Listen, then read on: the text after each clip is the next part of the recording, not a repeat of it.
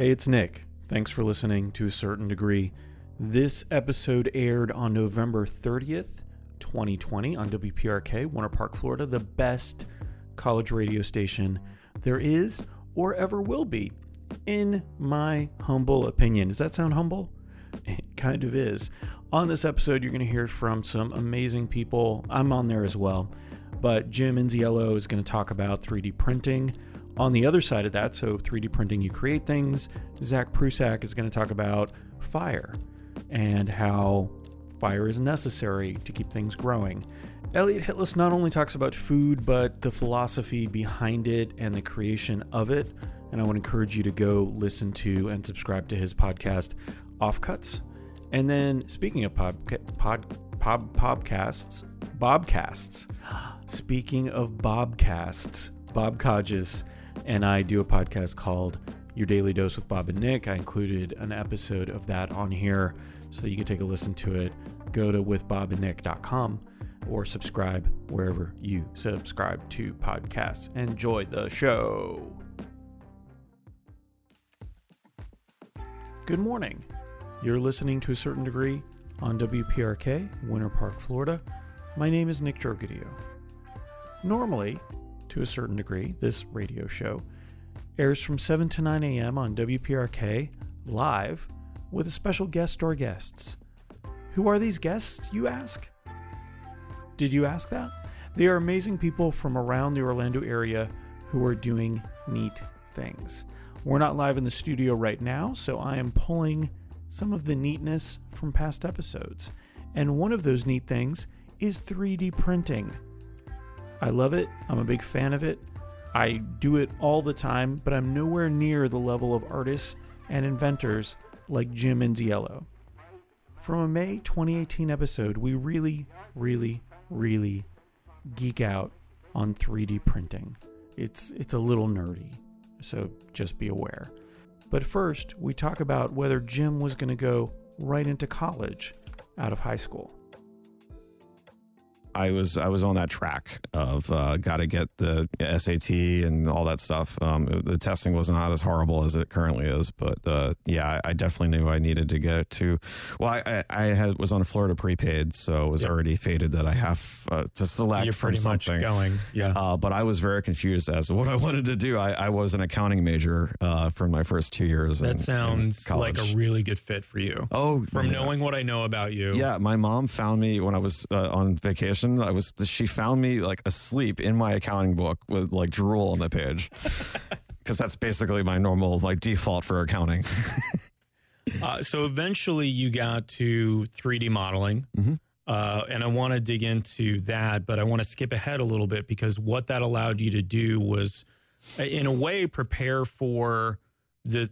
I'm going to call it the 3D printing movement, but there's yes. a lot of different names. So. Mm-hmm additive manufacturing. But right. what what ended up happening is all these patents that were around uh, went away. Yep. Uh, they came due, and then the hobbyists got into it. Mm-hmm. And right now, there are probably eight thousand types of 3D printers that you can get out there. Yeah. And there's a lot of different kinds, and I don't want to bog uh, us down with too right. many details. Yeah, but the idea is that you put plastic or some other substance mm-hmm. in, and you put in a design, and something comes out. Right. And it's amazing. Yeah, no, no. It, it, I well, actually, in Tron, uh, they they zap an orange uh, with a laser, and then they recompile that uh, out of cubes, the little tiny voxels. That's true. In, yeah. in this 1980s movie, you know, it was all hand done, you know, hand drawn sure, at sure. the time. But um, yeah, that that blew my mind. I was like, yes, you could put it in the computer, you could right. take it out of the computer. And, and, remarkably enough, this was started in the 80s. Yes. So a version of this was started in so the 80s. Actually, I just met with um, Scott Crump of uh, Stratasys about two weeks ago, and he invented FDM uh, 3D printing. He and his wife, actually, uh, his wife Lisa, and he actually started Stratasys in 1986, I wow. think. And FDM is uh, fused deposition modeling. Um, it's it's basically you put the filament in and it melts it, and you get a 3D print out of it. Right. And then uh, just because I was learning about this a little bit over the weekend, I'm doing some 3D printing, but much at a much uh, more beginner level mm-hmm. than what you do. uh, is voxel is essentially the 3D version of a pixel. Yes. Yeah. And that's new. That's that's not been there is nobody out there teaching uh, design for voxel printing. Right. It's a new thing. Um, and I don't know how much you want to share about something like that. I'm insanely curious about it because I do the 3D printing stuff. I'll and try to make it as interesting as I can. I love well, but the idea is that you can, uh, if you can, like for a pixel, I think we all kind of understand DP, uh, Yeah, DPI, DPI. and stuff like that, right. because we've had to go through that at some point. Somebody's needed a vector-based image. and Yeah. like, what, No. what? is that EPS? Why did they give Is it to us as a PDF? bitmap? No. Yeah, here, here it's in a Word document. Is that okay? Oh, so, God, yeah. because of the last 20 years, we all understand a little bit more about that. Yep. But that's essentially what we're now learning. Basically, it's like a stack of images. So, you, Right. so the best way to describe it, and actually, there's a, a Shapeways is a company that does 3D uh, printing for you. So you upload your model to them, and they can print it out for you as a service bureau. Right. And then they'll and they send can print it it out in pretty much any Oh, a lot of different and- and materials, yeah. Yeah. And uh, so basically, what they're doing is taking their entire database, which was all these um, polygons, and they're converting it into voxels because it actually saves space. And so, what a voxel basically, uh, the, the voxel format that they've developed is a series of PNGs, which are just textures. Right. And there's a header file at the top that says these colors mean this material. That's it. Uh, okay. So polygons would have been what you design in as a 3D modeler. Mostly, yeah, yeah. Yeah, because that'll give it. Eventually, you have to add well, there's polygons. There's like a looks- shell. Everything Right. like it, it, basically all video games. You have like a, a polygon with a texture on Right. it, as my old boss Bob would say. it's just a polygon with textures on it. I'm like, come on, but, But it's more complicated. as yeah, I remember as the video game systems came out, there was all this talk about how many polygons it could Yeah, handle and all yeah. that because that would in- inevitably talk about the the resolution. yeah, yeah. Um, so that's that was how it translated to 3D modeling. That was how it translated to 3D printing. Yep. But now they're like, well, maybe that's not as efficient as it could be for 3D printing. Well, it's not just efficiency. There's actually a lot more complexity that you can you can put into a 3D print that's a voxel based print. Um, so basically, uh, to to you got, you got to rip it down to like the basics. So like regular 3D printing, you, you got to shape a model of, of and it's a shell. Like Right. say it's an orange, and you're drawing lines from the bottom of the orange all the way up to the top of the orange, like in little slices Yep. And that's telling the machine toolpath to go okay x y x y move around move around and then move in Move z up. move up Yeah. in z and just keep doing One that. step, up, go around. One step up. it's go around. really simple it's actually very similar to old uh, pottery um, the old coil snake pottery Oh, sure. that they make you Yeah, learn yeah, in school yeah it's very similar to that and actually i think that's why uh, scott and lisa crump uh, created 3d printing they were making a toy for their kid and That's they how it took, came about? they- yeah, they, they they had a frying pan and and a hot glue gun, and I think he might have put some stepper motors that controlled it, and that was the first 3D printer, and he made it uh, for as like a toy, but it was basically from um, the old uh, routing machines. Where Oh you- yeah, yeah, yeah. yeah, the CAD routing machine, the yeah. CNC. So yeah, all he did was just basically put a little step up in the So Z. instead of cutting it out of wood, it was It's- going up. Yeah, and, just going up and spewing exuding, out like yeah. stuff. So yeah, uh, uh, so voxel printing is the next step after that, and and that's why I'm I'm really excited about it because basically you can put you you can put so much detail and things together on a molecular level. Okay, so we were talking like chemically right now we can add things to each other and we can make we can pour it we can roll it out and stamp it. Uh, that that type of manufacturing has been going on for 100 you know like 100 years and this new type of manufacturing is going to totally be different. Instead of every every car being exactly the same uh, you'll be able to customize it and put a lot less um, material in it but get a lot more strength uh, for the amount of material that you're using. Because uh, you can put internal structures like fractals and that kind of thing inside the object to give it so it's like it's basically like oh i got a concrete bridge maybe some reinforcing bars in it or i've got a steel bridge that's got all these like rebar and, and uh, not rebar but like big tensioning right. types thing Yeah. so you could put all that tensioning type stuff, like tensegrity, as Buckminster Fuller called it, and, and you could put that inside your object and build it in there. And that's just the beginning of just the structures of, of the things. You could put complicated, um, say, biomimetic. Okay, now I'm, I'm going crazy here. Okay. But biomimetic stuff like muscles and, and things inside your object. So we're talking Westworld, essentially. awesome. And that's well, how. and we will be and we talking will get- Westworld We will get that with voxel printing. next hour as well. Um, can can I take this and try to make it understandable for me specifically? So, let's say in simple 3D printing with infill, for example. Yeah. So you can print something out and you can print it out solid, and the infill is 100. percent Right. Uh, you could make the infill zero, and it's a it's a hollow structure. Yeah. Yeah. Uh, but then there are a number of different things you can do on the inside of it. Pretty simple. Uh, you could do uh, cross section. You could do X's. You Mm-hmm. Yeah. could do honeycombs. Yeah. Those look cool. And the idea is that it'll give it each way will give it a little bit of a different structure, but also a little bit of different cost and time frame. Like a solid piece is going to take the longest. It's going to cost the most. Right. So is that uh, just as a simple analogy? Is that, That- a little bit like what you're talking that's about? sort of like training wheels for what I'm talking about. Perfect. That's much. exactly what I need. Yeah, yeah. Not a smart man. Eh, you're pretty good. Jim Inziello on WPRK, Winter Park, Florida. You're listening to a certain degree, and my name is Nick Jorgudio. You can learn more about everything Jim is up to on Instagram. His handle is Jim Zello, Z E L L O. A lot of 3D printing is an additive manufacturing process. You start with a blank area, almost like a blank sheet of paper. The plastic melts, the printer head moves, and you're creating something new where there was once nothing. Subtractive manufacturing is different. You're cutting pieces away, like chiseling a statue from a giant piece of marble. Sometimes those subtractive processes can lead to new growth, as I learned from Zach Prusak, who was the Florida fire manager for the Nature Conservancy. Yeah, the process of fire. I mean, the world itself, this big ball in space that we're on, is just a big static ball. So Wait, you- it's round? well, now you know the jury. Spoiler alert. I, Spoiler alert. I I don't want to shock the audience, which is why I'm glad I'm here early. The Earth is round. Okay. Just to just okay now. I haven't moment. seen that movie yet. well, it's a documentary on History Channel. No, actually, it's not.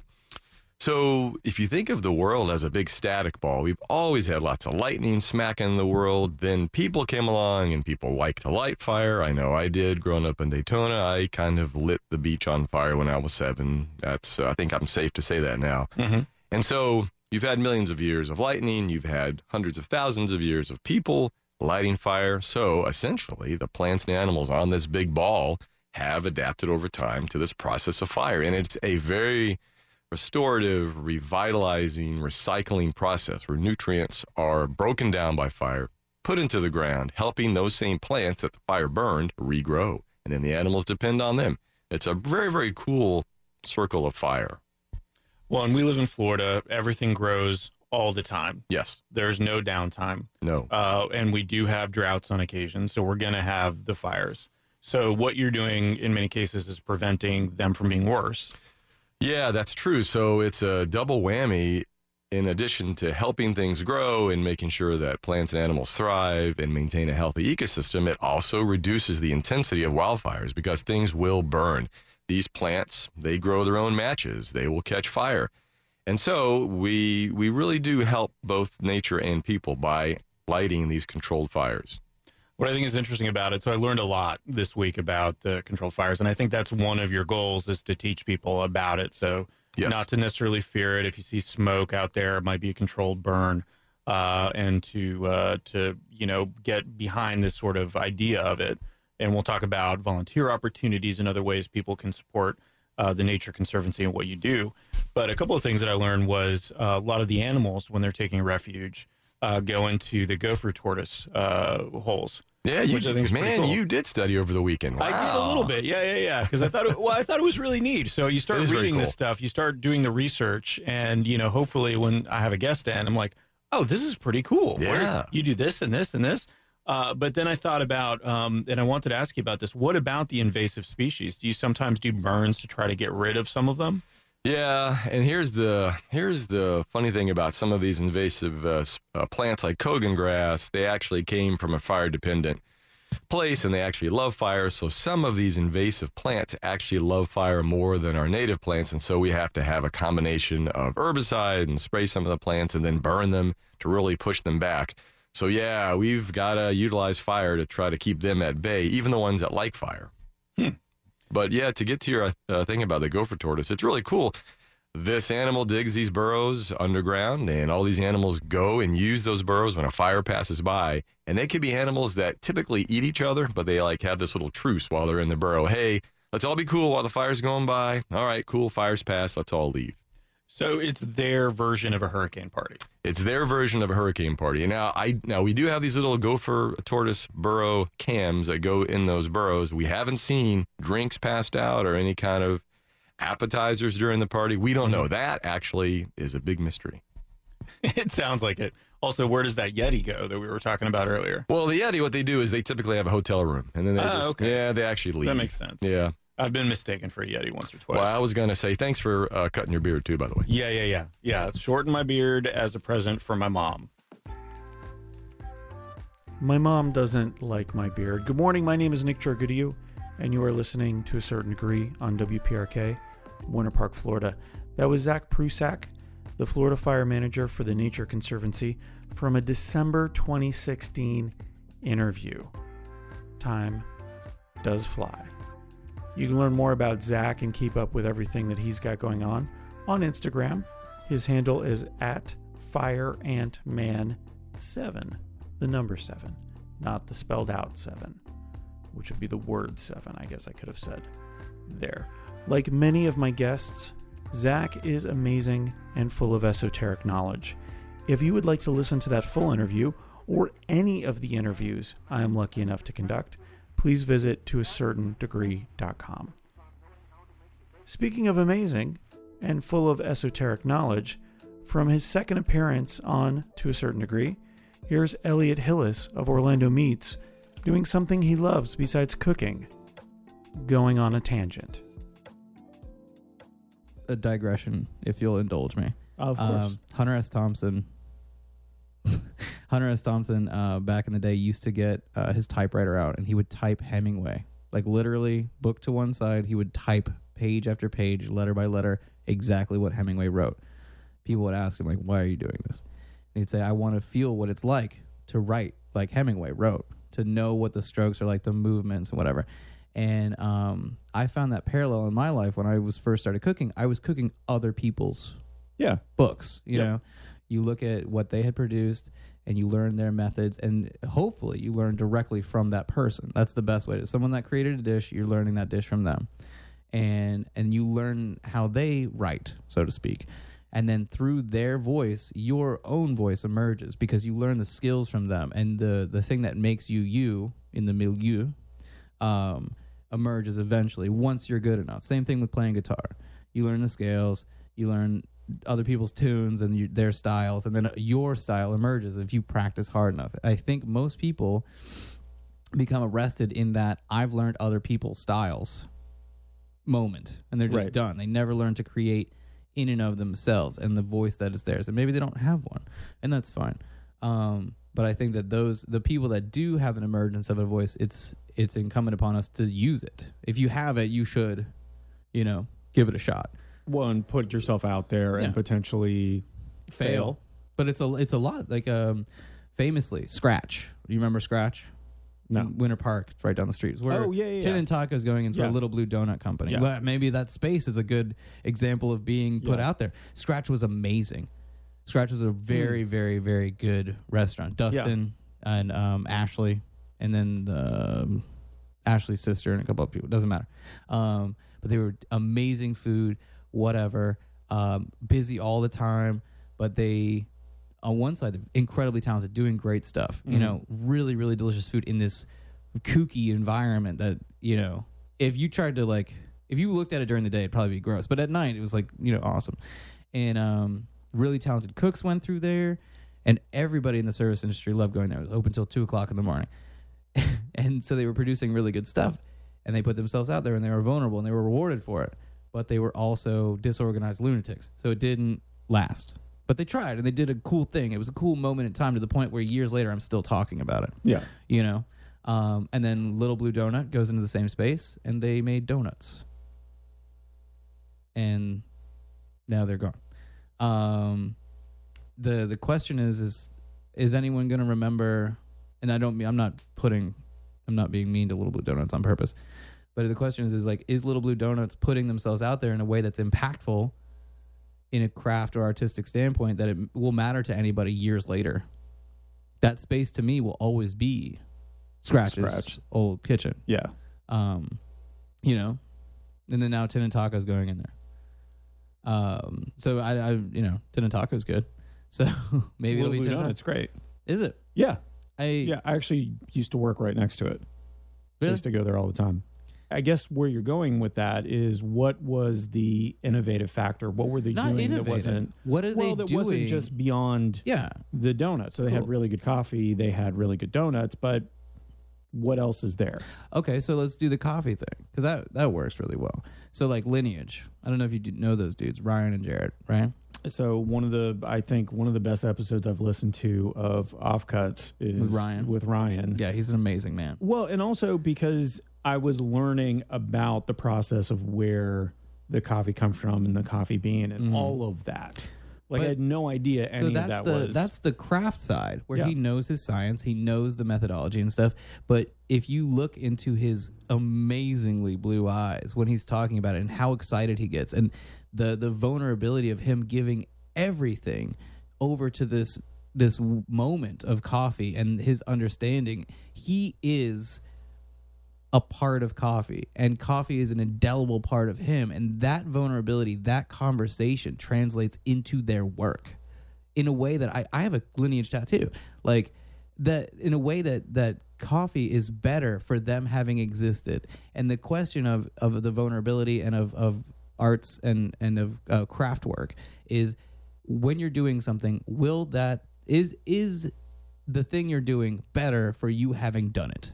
Or is this just a thing that you're putting out in the world and it has no uh, you're not doing anything why Well, bother It, well, I feel like though that's that's a lot of pressure though. that is right? a huge amount of pressure Yeah. yeah But good if you're just good So on the one hand, let me just uh, two other op- two other situations there. Right. On the other on the one hand, if you're just trying to go out and have a business and there's nothing more to it than you're delivering sandwiches. then then have a then have a dry cleaning business man why not Why but I why not sandwiches? because why if you're gonna bother to do something do it with purpose Okay. But what if uh, on the other side of that if I'm just not necessarily dipping my toes, I enjoy doing this one thing, Mhm. but I'm not going to do it any more than this. do you mean on an amateur level or Oh, like- yeah, on an amateur level, whether it's podcasting Yeah, or something whatever, else cool. like that. Yeah, sure fine so that's okay. And maybe- and not maybe- on a professional level. Maybe to that end, you decide that, oh, Sam from Nearby Naturals, and this is a local radio show, so I can mention all these guys. Yeah. Sam from Nearby Naturals and uh, Soroya, also Nearby Naturals. Common law, marriage, I don't know what their deal is. They're very cute. Um, so they used to have a pop up called Gastromancer. And if you talk to Sam, he, what happened to Gastromancer? He doesn't like food to the degree that it takes to cook food constantly, but he's very, very talented at mushrooms. So he went through his life cycle. You know, he I actually met him when he was a young cook at Txokos, and uh, he met Soroya there. And um, so they went on, they traveled the world, and they they started Gastromancer, and they made food, and they gave up because it sucks to cook and not be passionate about it. And they did their own thing, and now they're producing mushrooms because they couldn't find mushrooms, and now they're the best mushroom producer as far in in Florida. I don't probably more probably a broader reach, but I don't know. You know, I can speak to that that there's nobody else producing mushrooms like his and hers in Florida. So boom, he found the thing that he's really good at, and he put it out there. He you know he probably put himself in debt buying the the equipment and the and Sure. whatever. He sleepless nights fawning over these little oyster mushrooms and whatever. That's an amazing and direct comparison. Ryan from Lineage and um, you know, uh, there's there's a, a dozen of us in Orlando that have really just put it out there like lunatics, and it's it's paid off more for others in some ways. And uh, Steve from Gideon's, yeah, he developed this cookie, this one singular, and I, I hesitate to call it a cookie because it it, it there's something more different in every transcendent, way yeah. about it. It's Yeah. a revolution in cookie technology or whatever. It's a different. It's a the epoch of cookies has changed. You I know, mean, cookies were the same for hundreds and hundreds of years. yeah, the event And then horizon of Steve Steve, came along. came along, and then look, he messed up the game for everybody. Yeah. So again, this dude, and if you listen to his story, he was on the show. Uh, he was Also a vulnerable. great He, was, he episode, said. "Try these cookies. Try these cookies." To all his friends, family, blah blah. He kept refining it, and then until it it's ready to be released into the wild, and he released it to the wild. And look at what happened. They do a thousand cookies a day out of out of uh, East End Market. End Market. Yeah. A thousand. Eat a thousand grains of rice. Like that's a huge number of anything, right? Um, probably not rice. You're probably okay eating a thousand I, grains. I'm okay with that. yeah. Um, I went I went too too hard on that comparison. I'm Nick Jargoodieu. You're listening to a certain degree. As it turns out, 1,000 grains of rice weigh 23 grams because the internet has asked and answered every question that has ever been or ever will be. Now, do I know if 23 grams is a lot? How many grams in a pound? I have no concept of weight and the measurement therein. But I do know you can find out more about Elliot all over the place, but specifically on Instagram at Saltforge, at Orlando Meats, and please subscribe to his podcast, which is called Offcuts.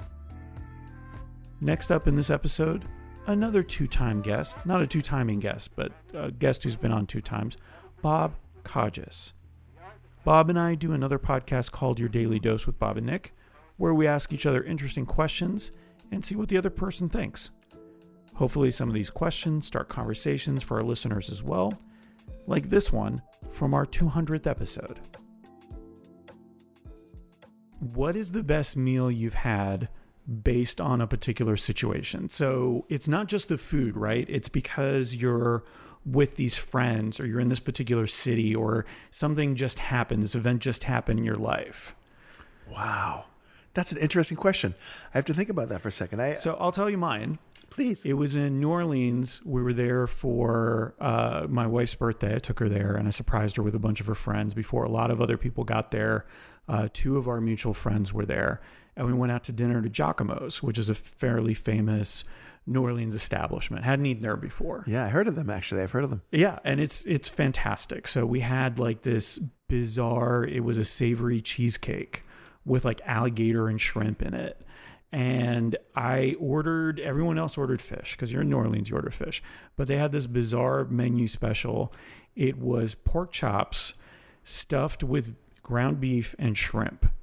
Mm. So I always think of it as like the mm. Noah's Ark of food because I want pork chops stuffed with two of every animal. Right. That's basically what I felt like I ordered. I love it. And I won that night in terms of like the best meal on the pl- on the table because the fish were fantastic. Everything else was really good, but that one everyone else had to try it and everybody else was mad that they didn't get it. I love it. But then not only that, so we were there, this was probably 2007.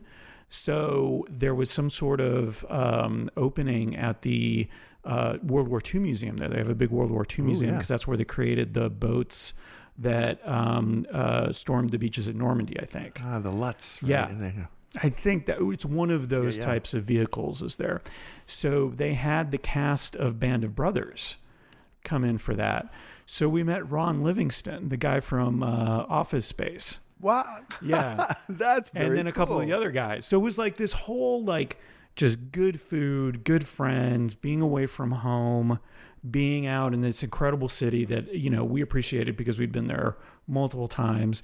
Meeting this guy, this famous guy from Office Space, which is of course this great movie, and it was it just made the meal that much better. That's incredible. That's Yeah. beautiful. And guess what? I think food tastes better when you enjoy the company that you're with. Oh, 100%. I um okay. The probably the most recent example I could offer you is my last experience working with corporate Uber in San Francisco.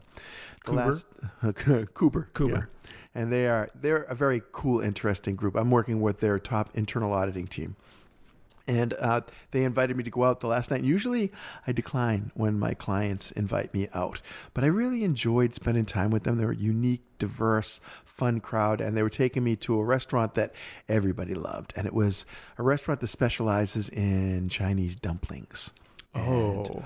I have to tell you something. We had uh, this lady, Michelle, who I think was actually working out of Mexico uh, for Uber at the time, but she was in for this meeting, and she ordered for us. She is a, she is a millennial Asian woman who knows dumplings. She brought so much food onto this table, and it just kept coming. And I I wasn't that into dumplings, but I'm salivating now remembering it Yeah, yeah, yeah. because they brought us these um these soup dumplings. Have you ever done a soup Yes. Oh, dumpling? well, I've seen them on TV, but Yeah. I, I know exactly what you're talking You're supposed about. you you poke it with a straw and you suck the juice out of it, and then you eat the dumpling. Yeah. incredible. But she had to teach me the processes for each of these foods, and it was amazing how we all learned because I wasn't the only one that didn't know anything about these dumplings, and we laughed and we drank, and in the end, they all took off in different directions, and I was left there right in front of the They dined and dashed this- on you. This was this had to be a thousand dollar meal Oh, sure, for sure, the sure. there were Yeah. like twenty people there at the table, and the food just kept flowing, and it was really high quality food in a really great place. Uh, yeah, when I left there, I was full. I was happy. I had finished my project, and I got to watch the sunset uh, right in front of the Ghirardelli Chocolate Building, overlooking a little body of water, and it was Oh, delightful. Yeah, That's so that was, but it was a cool experience because I was gonna say no. I wasn't. I just didn't. I was exhausted. I had just done a week in San Francisco with these good people. You I got work to do. You got to probably pack to go home. I just wanted to go home and go to bed because I had spent the whole day with them and had drawn every ounce of creativity out of them that I could, uh, and felt good about it. But but then when I went, I was oddly energized by both the food and the company. It was it's good. It reminds me that I have to say yes to things like that. yeah, yeah, absolutely. I did that this weekend actually. I said yes to birthday dinner with my birthday friends. I have a group of friends, we call them the birthday gang just when we're referring to them from my house because every year around our birthdays, we're all Virgos in September. Um, we get together and we hang out and we usually go to a restaurant. We eat, we drink, we laugh so loud that people want us to move because we're obnoxious, but we love it because we love each other. And this weekend, I was having a crappy day. I was having a, a, a depressed birthday. It wasn't because of the birthday. The Right. birthday- no, it just happened to be was, yeah, a down day. Low. And uh, I didn't want to go out that night. And we were invited to our friend's house. And we're going to safe distance in the house, but order mellow mushroom pizza and, and hang out. And I just made myself do it. And I came home that day feeling a lot better than when I left my house that day because what I actually needed was my friends to infuse me with a little good juice. And sometimes I forget that they can do that when I'm trying to cocoon myself from them. You're listening to a certain degree on WPRK, Winter Park, Florida. I'm Nick Jorgadio. That was Bob Kodzis and I discussing great meals through the lens of the people we eat them with. If you'd like to hear more short conversations like that, visit withbobandnick.com or search for Your Daily Dose with Bob and Nick wherever you get your podcasts. That's it for this episode. To find more conversations like these, visit to a certain degree.com. That's T O A certain degree.com. Thank you so much to my guests, Jim Inziello, Elliot Hillis, Zach Prusak, and Bob Kodzis. I have been Nick Jorgidiu. I will more than likely continue to be him. You are listening to WPRK 91.5 FM. Have a wonderful day.